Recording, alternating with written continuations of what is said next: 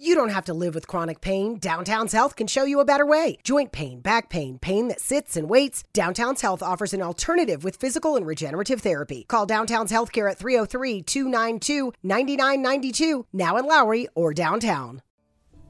Hello दोस्तों मेरा नाम है कुशल और मिस्टिक एडी के चैनल में आप सभी का स्वागत है आज मैं आपके लिए एक और नई पौराणिक कथा लेकर आया हूं और उस कथा का नाम है परशुराम। दरअसल हिंदू दर्शन के अनुसार, जब पृथ्वी पर असंतुलन होता है और नकारात्मक ऊर्जा हावी हो जाती है, तब भगवान विष्णु बुराई से लड़ने और संतुलन को ठीक करने के लिए मानव अवतार में रूप अवतरित होते हैं। कई अवतारों में भगवान विष्णु का एक अवतार अत्यधिक प्रभावशाली और चमत्कारी इंसान के रूप में है, जो भविष्य से प्रतीत होते हैं।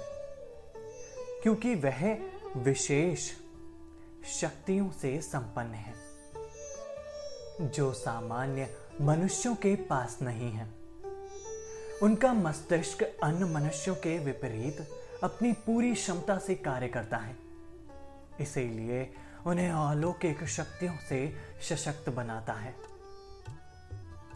हमारे हिंदू ग्रंथों में उल्लेख है कि जब भी धर्म की हानि हुई है, तब तब भगवान विष्णु ने पृथ्वी पर अवतार लिया है। हमारे शास्त्रों में भगवान विष्णु के दस अवतारों का उल्लेख है, जो मानव जाति को वैचारिक मार्गदर्शन प्राप्त करने और अशांति संक्रमण की अवधि के दौरान उन्हें पालने में मदद करने के लिए या तो पृथ्वी पर अवतरित हुए हैं या भविष्य में होंगे।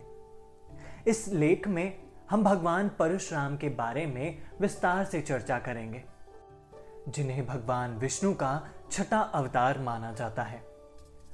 परशुराम का जन्म ऋषि जमदग्नि और रेणुका से हुआ था।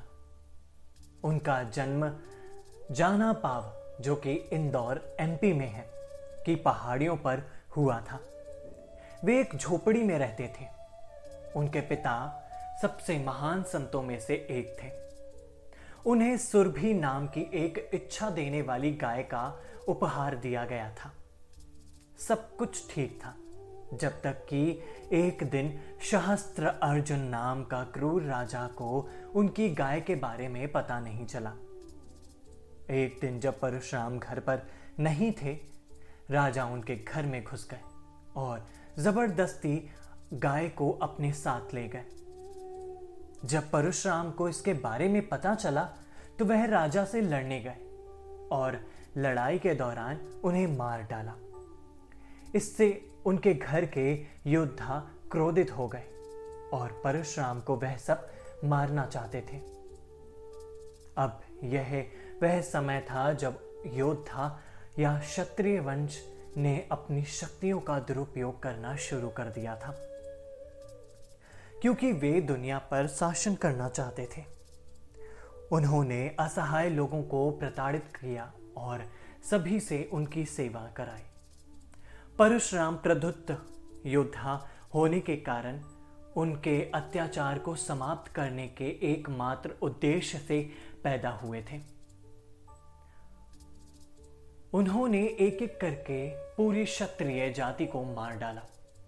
क्रूर क्षत्रिय योद्धाओं को नष्ट करके उन्होंने एक बार फिर ब्रह्मांडीय संतुलन बहाल किया। भगवान परशुराम का उल्लेख रामायण और महाभारत दोनों में होता है। रामायण में वह भगवान राम की अखंडता और नैतिकता का परीक्षण करने के लिए आए थे। जब भगवान राम ने सीता के स्वयंवर में भाग लिया था। जब परशुराम को विश्वास हो गया कि राम अन्य क्रूर राजाओं में से नहीं है तो उन्होंने उन्हें जाने दिया।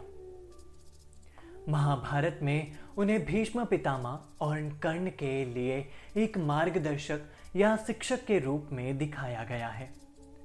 वह वही हैं जो उन्हें लड़ाई लड़ना सिखाते हैं। विष्णु अवतार के रूप में भगवान परशुराम राम कृष्ण के रूप में अन्य अवतारों के साथ सह अस्तित्व में थे। उन्होंने अमर देवताओं में से एक माना जाता है, जो कली युग में अंत तक पृथ्वी पर रहेंगे और हनुमान जैसे अन्य चिरंजीवी अवतारों के साथ संकट और आवश्यकता के समय में फिर से प्रकट होंगे। अब प्रश्न यह है कि क्या ऐसा व्यक्ति होगा जो मानव जाति को बचाने के लिए आएगा? कौन वह व्यक्ति है जो मानव जाति में उनकी चेतना में वृद्धि के रूप में जन जागरण होगा? क्या हमें बचाने के लिए कोई उद्धार करता होगा या हम स्वयं रक्षक बनेंगे? यह सब हमें भविष्य में मालूम होगा। आज के लिए बस इतना ही। आगे नई कहानी को सुनने के लिए प्लीज़ सब्सक्राइब करें हमारे इंस्टाग्राम और फॉलो करें हमारे फेसबुक चैनल को। W W dot mister गैडी channel को सब्सक्राइब करना ना भूलें। मेरा नाम है कुशल, फिर से हाजिर होऊँगा एक नई कहानी के साथ। तब तक के लिए नमस्कार। Suffer from chronic hip, knee, or shoulder pain? Avoid drug dependency and surgery with Downtown's Healthcare in Denver. Downtown's Healthcare offers regenerative therapies that stimulate the body's self healing process. Call Downtown's Healthcare at 303 292 9992, now in Lowry or downtown.